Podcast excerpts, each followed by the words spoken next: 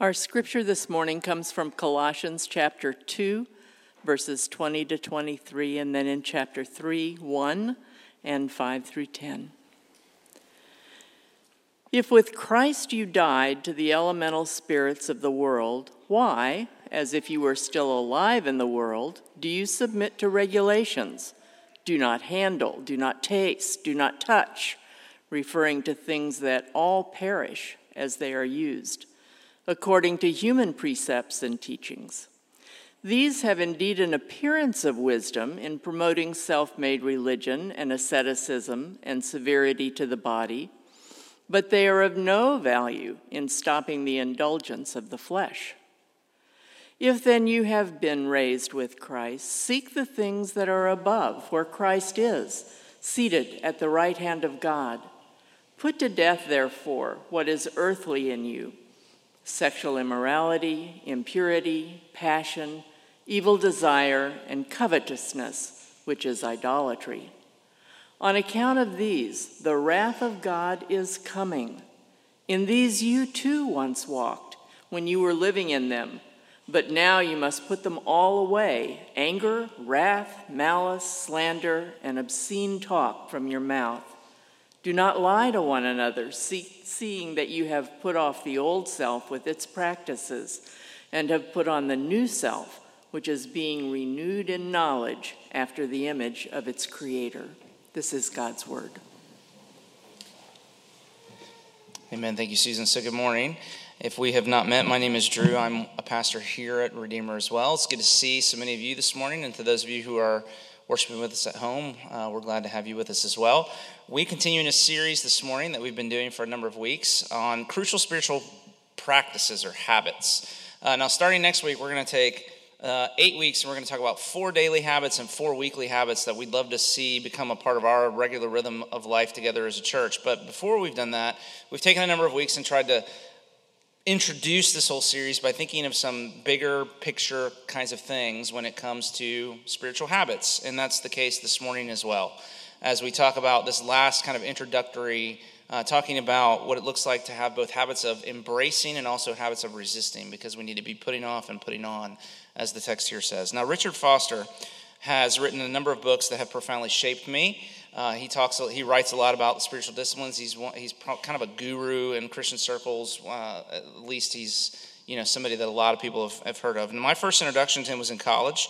There were a group of us in our college ministry who were particularly godly, and of course, I was a part of that group. Now, that's sarcasm if you don't know, if you've not, you know, just in case you, you didn't catch on to that. Uh, but I say that because for a whole year, when I was a sophomore in college, for a whole year, we got up because we were Baptists, and so we had to do it harder and better than everybody else did. And so we got up at 6 a.m. every morning uh, and made our way up to the church, which is up the hill from where the dorms were.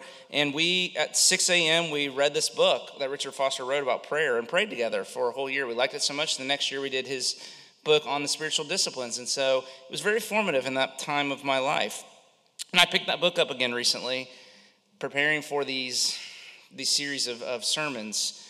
And I forgotten how it began, but in the introduction, here's the very first sentence of uh, his book on the spiritual disciplines. He says this Superficiality is the curse of our age. The doctrine of instant gratification, instant satisfaction, is a primary spiritual problem. The desperate need today is not for a greater number of intelligent people or gifted people, but for deep people. And as I think about the things rolling around in our culture, as I think about what it means for us to be a church moving forward, not only because I'm not as concerned about post COVID world as much as I am how it has pushed us into a post Christian world. And as I think about what it means for us to live as people of faith in a post Christian world, uh, you're going to, it's going to absolutely demand depth. You're not going to be able to be a shallow person, a shallow Christian, and make it because there's so many, there's so much of the scaffolding has been removed, so much of the the, you know, you're going so against the current of the culture now that it's going to require depth. And so I just want to say uh, that we and our leaders have talked about this, but we believe over the next 5, 10, 20 years that we have to be all in on creating deep people. That we need to be deep people. And that's what this text is about. It's about how to be how to be a deep person, how to have a deep life. And so, my question to you this morning is just this Is that what you're looking for? Are you here because you know that you need depth? Are you a person of depth? Because that's what this that's what this is about here. And to have a deep life, we learn three things in this text. If you're going to have a deep life, you have to understand first how change happens, how spiritual change really happens in your life, the way you can become something different than you might currently be now. Secondly, you have to strategically be replacing old practices and habits with new ones, and that's the topic of this series, so that's why we chose this text. But thirdly, you need to be acting according to reality and not your feelings. That's really, that's really the pathway to a deep life. To understand how change spiritually happens, to be replacing old habits and old practices with new ones, and to be acting in everything that you do according to reality, not your feelings. And so we're going to look at the text along those headings. But as we do so, would you just pray a short prayer with me? So, Father, we're not here because we're good, but because we're yours. So may your spirit come now and make these dry bones live as we receive this word from you. Forgive the preacher his sins, for they are many. We would see Jesus in him only. Amen. And so, first, to have a deep life, you have to understand how spiritual change happens. And I want to focus on Colossians chapter 3, verse 5. And then, even inside of that, that little grouping of verses there. But Paul writes, Put to death, therefore, what is earthly in you. In these you too once walked when you were living in them, but now you must put them all away anger, wrath, malice, and so forth. And you must put on, he goes on to say in verse 12, compassionate hearts, kindness, humility, meekness, and patience. But then inside of that big, long group of verses, I want you to really pay careful attention to verses 9 and 10 because you have the same language there of putting off and putting on. He says, you have to put off the old self with its practices and put on the new self, which is being renewed in knowledge after the image of its creator. And so, for spiritual change to happen, you have to be putting off or putting away or putting to death the old self and putting on the new. And you'll see it's not put off and put on, okay? That's in your, do you see that typo there in your that, that's, this isn't a sermon about golf, okay? I'm sorry. That's later, later this afternoon. That was there because it was, it first was putting off and putting on, and then it became put off and put, oh, wait, put on. So there you go. That's how that stuff happens. You have to be putting off and putting on. Putting off the old self, putting away, putting it to death, and putting on the new thing that God is making you to be. So it's a description of sanctification. And that word just describes the ongoing process of becoming less and less like the old you and becoming more and more like the real you. Less and less like the old you and more and more like the real you if you belong to Jesus, which leads to the first thing that I want to say, which is this is that Christianity, true Christianity is something more than just mere moral improvement. Take Paul's metaphor here.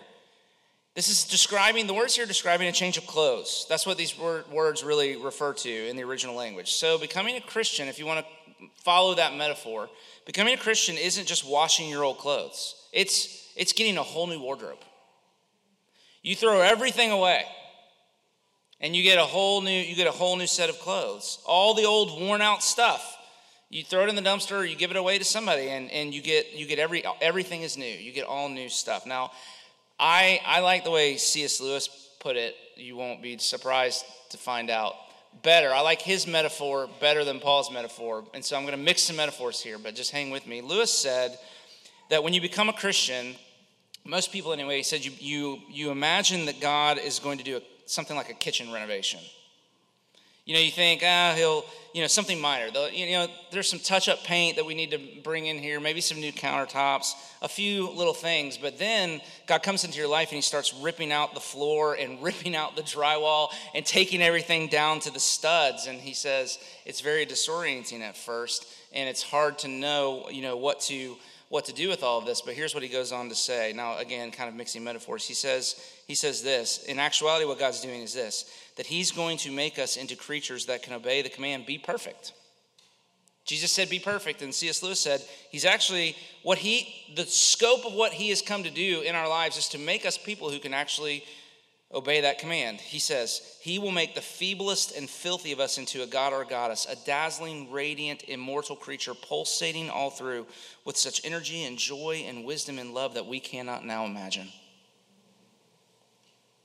a bright, stainless mirror reflecting back to God perfectly, though, of course, on a smaller scale, his own boundless power and delight and goodness. And here's what he says the process will be long and in parts very painful, but that is what we're in for, nothing less.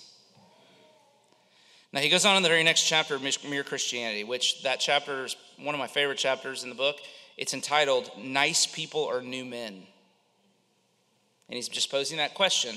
And again, he t- takes up a different metaphor, so don't get confused by all the mixing of metaphors here. But he says, God became man to turn creatures into sons, not simply to produce better men of the old kind, but to produce a new kind of man. It's not like teaching a horse to jump better and better, but like turning a horse into a winged creature that soars over fences which could never have been jumped before.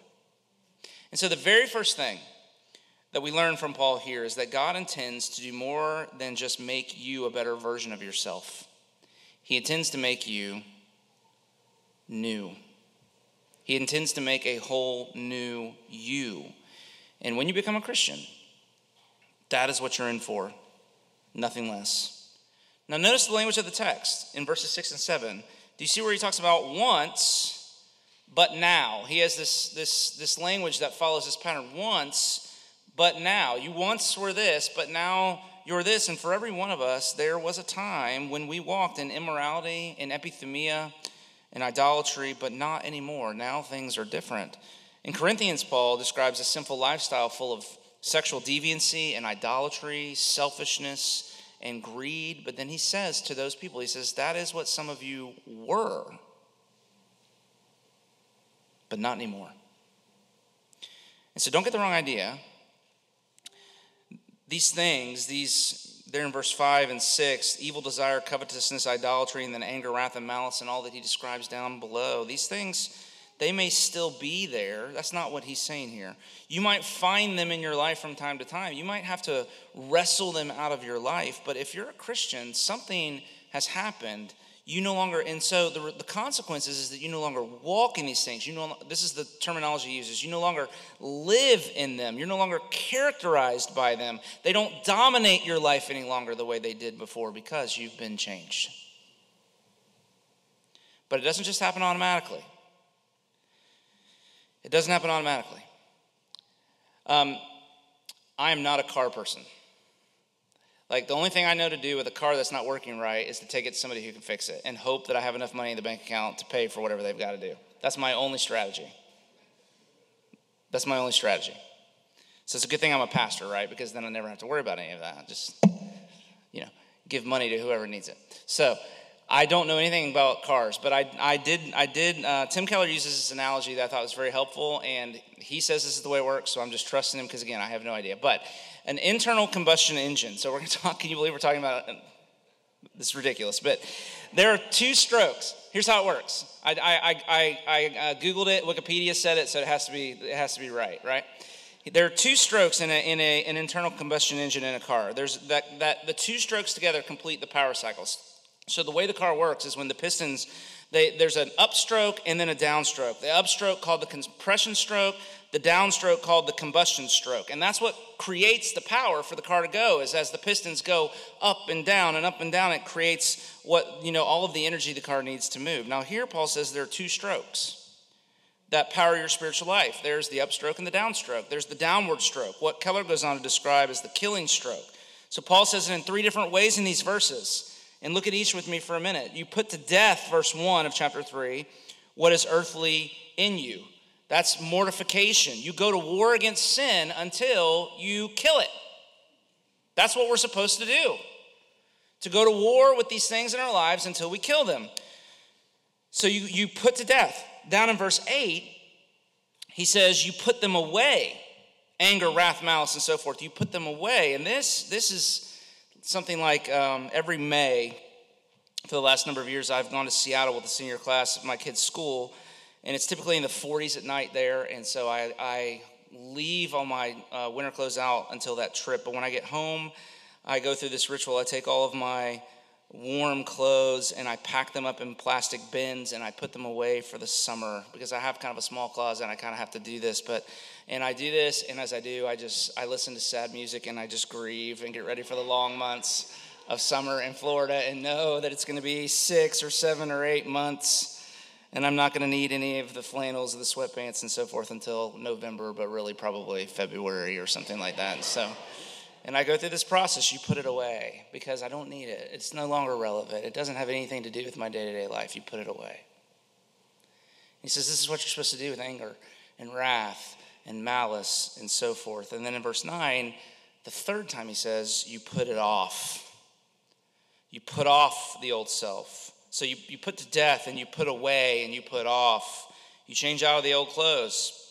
You make an effort to identify the idols and you pull your heart off of them to weaken or to eliminate their hold on you. Now, these are all vivid images, excuse me, of the downward stroke, the killing stroke. But then there's also the upward stroke, or what Tim Keller calls the setting your heart stroke. And this also stated in a number of different ways. So, again, in verse 1 of chapter 3, he says, Seek the things that are above where Christ is. Set your mind, verse 2, on things that are above and not things on earth. And this refers to making Jesus and not the other things in your life your ultimate source of love and meaning. That the only way to displace an idol or an, an epi desire is to replace it with a greater affection.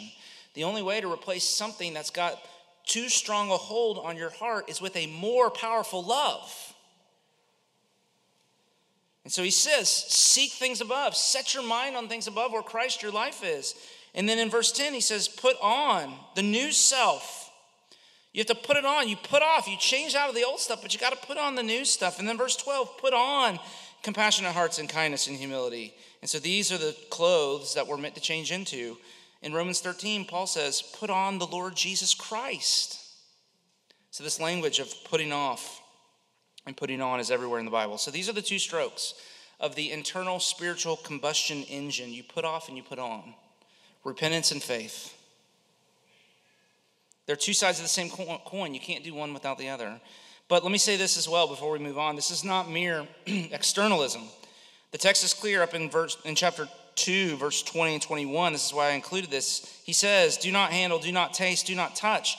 This is the way we typically try for change through sheer willpower in keeping the rules. But look at what he says. I want to draw your attention to verse 23 again. We've already referenced it in the last number of weeks, but it's so important where he says these things, these, these rules, these ritual, these, these just external things that you do, they indeed have an appearance of wisdom, but they are of no value in stopping the indulgence of the flesh. The Bible says that we speak and we act from the overflow of the heart, from either the good treasure or the evil treasure that is stored up inside. Your will, you know, your daily decision making and actions, your will and all of that serves the heart. The will has no power over the heart. And so the key to putting off and putting on is to drill down past mere behavior to, and let me just use some of Tim Keller's words here, to the habits of the heart and the patterns of your mind and emotions that make you prone to sin. Identifying background attitudes of self pity and bitterness, self indulgence, or anxiety that set you up for particular sinful behaviors, and then to weaken the sinful roots and structures of your heart so that these sin patterns won't keep reasserting themselves. Now, you do that. You do that by taking your heart to Jesus, by setting your affections and your deepest desires on Him, so, for example, in Colossians 3, verse 4, which we didn't read, it says, talking about Jesus, it says, when Christ appears, and there's just this little phrase. He says, when Christ appears, who is your life? Christ, who is your life? And that's the key. You have to make Jesus your life, which means that when you experience epi emotions, when you're more angry than you should be, or more scared than the, than the situation warrants, or more despairing than reality really should make you, then you have to ask okay, what's going on? Something's obviously off in my life here. Has something else besides Jesus become my life? Have I put something in the center of my life that doesn't belong there? And when you find it, you put it aside. You look at it. This sounds silly, but, but this is really, you look at it and you say, You are not my life, only Christ is my life. You're a good thing but I don't need you to have life and joy. All I need is Jesus. He is my life. Now, all of this is from two pages in Tim Keller's new book on the resurrection, and it's marvelous, and you should read it But here's what he says. He says, when you do that, when you go through that little exercise that I just that I just uh, described for you, when you do that, you're shooting an antidote right into the heart that lessens the fear and the despair and the anger, which makes you less likely to fall into sin. So putting off and putting on. You got to understand how spiritual change happens. You have to understand the dynamics of the internal spiritual combustion engine of the soul and the way it works. But secondly, if you're going to have a deep life, you have to not only do that, but you have to be intentionally replacing old practices with new ones. Look in verse 9, it's really significant. It says, Put off the old self with its practices and put on the new self. So you change by putting off old practices because they're practices that are reinforcing the sinful roots and structures of your heart, and you put on new practices that sow to the Spirit instead. And this is what we've been talking about, and this is what we're going to be talking about. The Greek word there is praxis. Literally, the word praxis, which refers to the way your beliefs go from being just something that you theoretically, you know, think is true to a part of your lived experience. Psychology talks about practices, praxis. Education talks about praxis. It's an important part of those disciplines and many others. My grandmother, who uh, will turn 98 in July, and she's just going strong. She lived with us for five years or so until just a couple of years ago. And we brought her to live with us because she suffered from dementia uh, that was progressing. She was non functioning in a lot of ways, except for her routine. What was fascinating to watch was there was a certain number of things she could she couldn't remember barely anything, but there were a certain number of things that she had no part she had no problem remembering because they had become so ritualized that the part of her brain that didn't function properly wasn't engaged.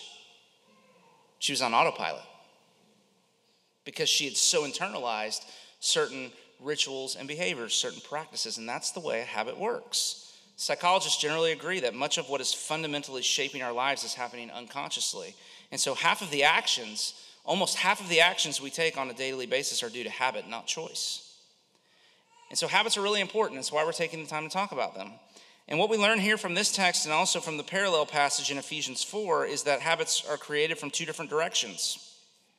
So, in Ephesians 4, it's almost word for word the same there, but there Paul says, Put off your old self, same language as here which belongs to your former manner of life and is corrupt through deceitful desires. And so, the very first thing we learn is that habits are the expression of internal sinful epi desires, which drive our behavior, which reinforce the desires, which further entrench us in a certain way of doing life, and it's a vicious cycle. So, if you look at your day to day schedule and your patterns, if you look at your calendar and your rhythms, and you wonder, how did this happen? How did I get here? How did my life become this? The first answer is you're walking, you're living in a matrix of desires that are in many cases operating on a subconscious level. And you have to make the connections between your epi desires and your practices. Okay? You, that's the connection you have to make. You have to make the connection between these desires that are operating and the way they're expressing themselves in the ways that you're living your life. And so I've been feeling stretched thin at work recently. And uh, I was telling Ashley the other day um, that every summer, I, not this part, I was telling her in just a minute, but every summer I, um, I get to the summer and I just look forward to things slowing down and it never slows down. Does anybody else have that experience? I think all of the snowbirds will go home and the roads will be quiet. Yeah, that's not true. And things are going to just slow down. I'm going to finally have uh, the space that I need at work, and it just doesn't ever seem to happen. And so I've, I've been, I've been, um, I've been just experiencing that. And so Thursday, I just spent some time in prayer, asking questions like this, like, why am I so busy? What, what do I always seem to? Why is it that I always seem to have too much to do? You know, is it because I'm, I'm trying to prove myself? Is it because I have an epi desire to achieve because I am an Enneagram 3? You know, is it because I don't trust the Lord to provide for my family that I have an epi desire for control or for comfort, control, whatever it might be? And that's the work you've got to do. You got to you got to go down into those. Now, I wish I could say I, I found the answer. I haven't. The Lord and I are still talking about those things. So you probably know better than I do. So if you know the answer to those questions and I'm thinking about myself, just please be gentle with me, but come and talk to me about it because it would be really helpful to me because I, I, the Lord and I got to talk about some more, I guess. But you got to make, you got to do that work. You got to draw those connections. That's what, you, that's the work that, that He's calling us here to. Is you draw the connections between your day-to-day routine and your calendar and your to-do list and your task management system or whatever it might be, and your desires. And when you find those sinful epi desires, you have to forsake them. And so I'm if I'm working too much and neglecting my overall physical and emotional health because winning matters too much to me, then I've got to repent of that. Right? Or if, you know, whatever it might be, and repentance starts in the heart. But it shows up in your calendar, in your daily routine, in your practices. And so habits are also, they're adopted by the front. So habits are expressions of these in, internal epi desires that can be kind of running our lives. They also are adopted from external pressures that shape what Paul calls, in Ephesians 4 anyway, a manner of life. In other words, if you live in an environment that is saturated with anger and wrath and malice and slander and obscenity, does that sound like the world we live in? If you live in an environment saturated by these things, you not only begin to do those same things, but the influence is so great that you, without realizing it, begin to absorb them and walk in them and live in them and develop habits of anger and anxiety and a habit of slander and so forth. And again, all of this happens unconsciously.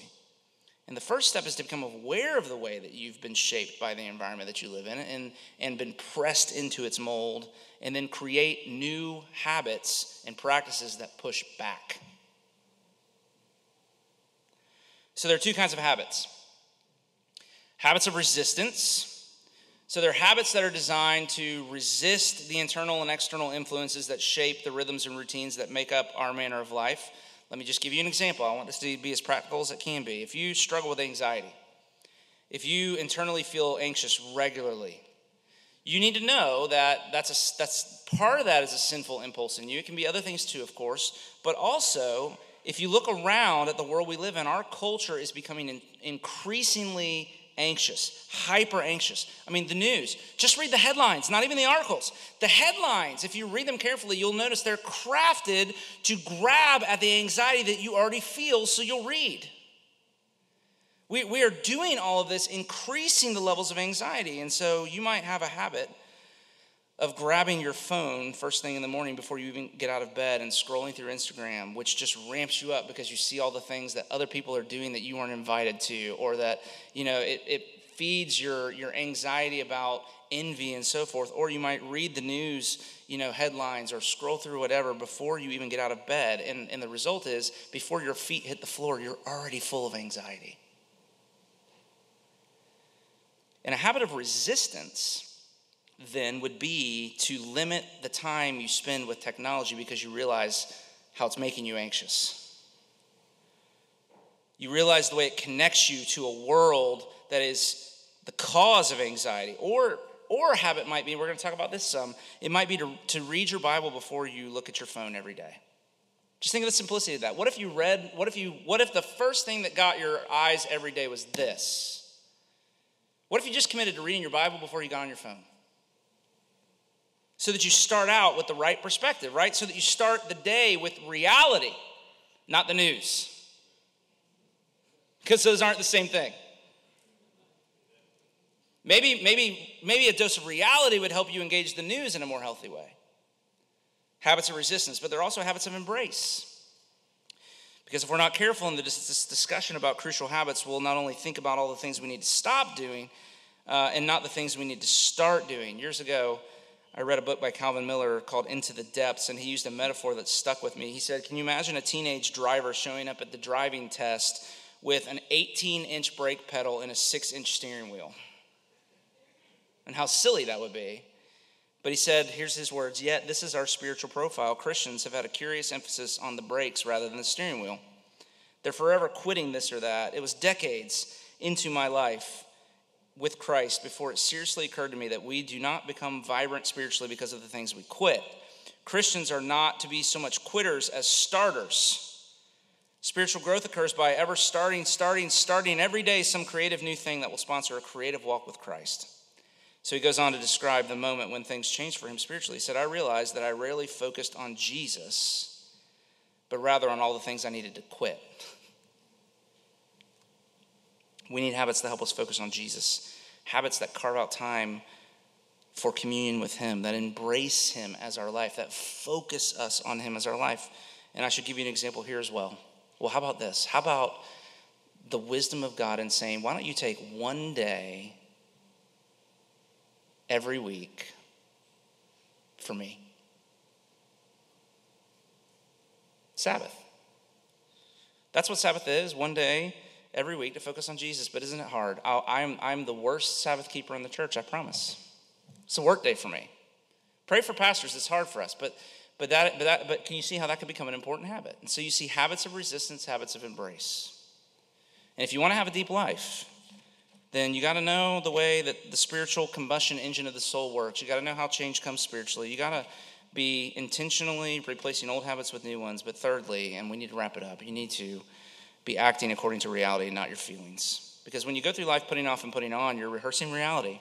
You're putting off the old you because that you is already dead.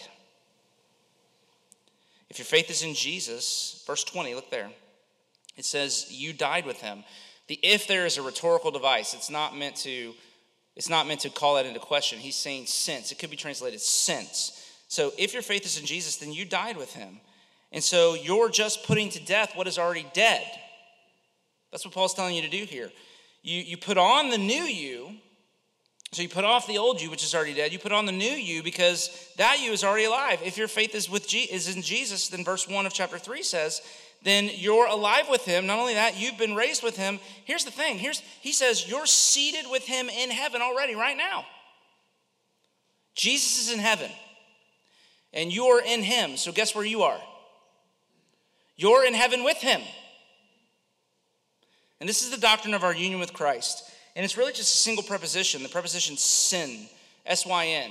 And it describes two things that have been joined together. So when you believe, your faith connects you to Jesus so that when he died, you died with him. It's just as if you were there upon the cross. God does not demand payment for your sins from you because you've already paid in him. And when he was raised, you were raised with him. And Jesus is in heaven and you're there too because of your union with him. And so all that Jesus was and all that he did, all of that's yours too. That's the gospel principle. You're united with him. All that he was and all that he did is, is yours. And so the righteousness that comes from his life of obedience is yours. The forgiveness of your sins that comes from his death upon the cross is yours. The power that comes from his resurrection is yours. What goes for him goes for you. God's love for Jesus as his beloved son is yours. God's word to him at the beginning of his earthly ministry this is my beloved son with whom I'm well pleased. Those words are yours if you believe in him. But from the beginning, evil has operated through unreality. And so the strategy is to get you to act according to your feelings. You might feel dead to God. You might feel like you have no chance against the epic desires raging inside. You might feel like God is a million miles away. You might feel like you're no match for the peer pressure that you face at school. But those are just feelings. What is reality? Tim Keller said it well. I think he said, Though you may obey sin, and though the Bible predicts that you will obey sin, you no longer have to obey it. And you take that truth, that truth, the truth that we have died with Christ and be raised with Him, you take that truth and you take yourself in hand with it and you go to war against the old man. And you put on Christ and you walk in Him and you walk in the belovedness that is yours in Jesus. And you walk in the power of His resurrection, now working in and through you. And you walk in the hope of heaven since you're already there. Seated with Him at the right hand of God. This doctrine of union with Christ, it's the key. And so John Kent wrote uh, a hymn all about this. And let me just finish by quoting it to you to maybe anchor your heart in the hope of the gospel as we close this morning. He says, Twixt Jesus and the chosen race subsist the bond of sovereign grace, that hell with its infernal train shall ne'er dissolve or rent or in twain. The sacred bond shall never break, though earth should to her center shake. Rest, doubting saint, assured of this, for God has pledged his holiness. He swore but once the deed was done. 'Twas settled by the great 3 1. Christ was appointed to redeem all that the Father loved in him. Hail, sacred union, firm and strong. How great the grace, how sweet the song that rebel works should ever be. One with incarnate deity, one in the tomb, one when he rose, one when he triumphed o'er his foes, one when in heaven he took his seat while seraphs sung at hell's defeat. That's the truth we can hold on to this morning. And as we do so, we'll find the power to be putting off and putting on. Putting off the old man and putting on the new. Pray with me as we engage that work even in these moments this morning as we come to a close. So, Father, thank you for this great word, this dose of reality that you inject into our lives when, for many of us, even this morning, we might have felt the sting of sin and been tempted to think something less of ourselves than what you say is true. We thank you that uh, you have revealed to us reality uh, because we are a people that are so prone to act according to our feelings, to let our feelings get the best of us, and to let our feelings define our lives. So forgive us uh, for doing that. That's, that's where our repentance would begin this morning, that we would turn away Turn away from the lies uh, of the enemy, the lies that the old man perpetuates, the lie that uh, we're alone and that we have no hope of ever becoming anything more than we are now and become cynical and overwhelmed and despairing when we consider that we fought and we fought and it doesn't feel like we're making any progress and we're just still the same old yucky, I'm still the same old yucky me when that's not true. I'm already seated in the heavenly places with Christ Jesus. And it's just a matter of time before you complete the work in me of turning me, as feeble and fragile and sinful as I am, into a dazzling, radiant creature that to look upon me would be like looking at the sun. And that's true of every single one of us in this room. And so, would you help us to hold on to that hope and then yield ourselves to you to say, Have your way with us, Lord Jesus. What is it? What is it this morning that you would that you would call me to be put off? What, what do I need to be putting off? And what is it that I need to be putting on? Lord, speak to us. Speak to our hearts. Give us give us things to work on. Call you know, bring to light the reality of our sin that we could know how to direct and pray and ask for the Spirit's work to come uh, for the Spirit to come and work in our lives. We need that. And so, this moment, we take a moment to just sit with you in that.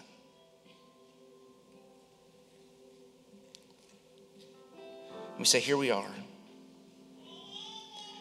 But we don't have to wait until that work's done to sing to you. We can sing to you because our relationship with you isn't, isn't based upon the outcome of how all that goes. You've loved us from all eternity. You'll love us tomorrow as much as you do today. There's nothing we can do between today and tomorrow that cause you to love us any less or any more. And that, that is the victory. That is where the power comes. And so, would you bring that truth home to our hearts? And then would you open our hearts to sing to you as we respond this morning to this gospel news of all that Jesus has done for us? So that we might become people that reflect back to you your own glory. And we pray it in Jesus' name. Amen. Amen. That's right. Amen. So if you're here and you're not a Christian, then the very first step of putting on and putting off is to put off put off any other hope and to put on the confession that we just sang to turn to jesus and say you're all i have that's where faith begins but then the process of growing in faith is just the process is just is just learning more and more the truth of that learning more and more more and more turning away from any other hope and more and more turning into the confession of saying jesus you're all i have there's nothing in me. You're all I have in learning to live from that reality. That's where the power comes. And so, this benediction is the promise that as He sends you now into the world, He intends to teach you that lesson. But He intends to teach it to you by being faithful to you over and over and over again, showing you, showing up in your weakness, showing up in your failure, showing up in the crisis that you might face, so that you learn that He is worthy, He's trustworthy, and He's good and you can and you can put your faith in him. And so receive this benediction as he sends us now. May the Lord bless you and keep you. May the Lord make his face shine upon you and be gracious to you.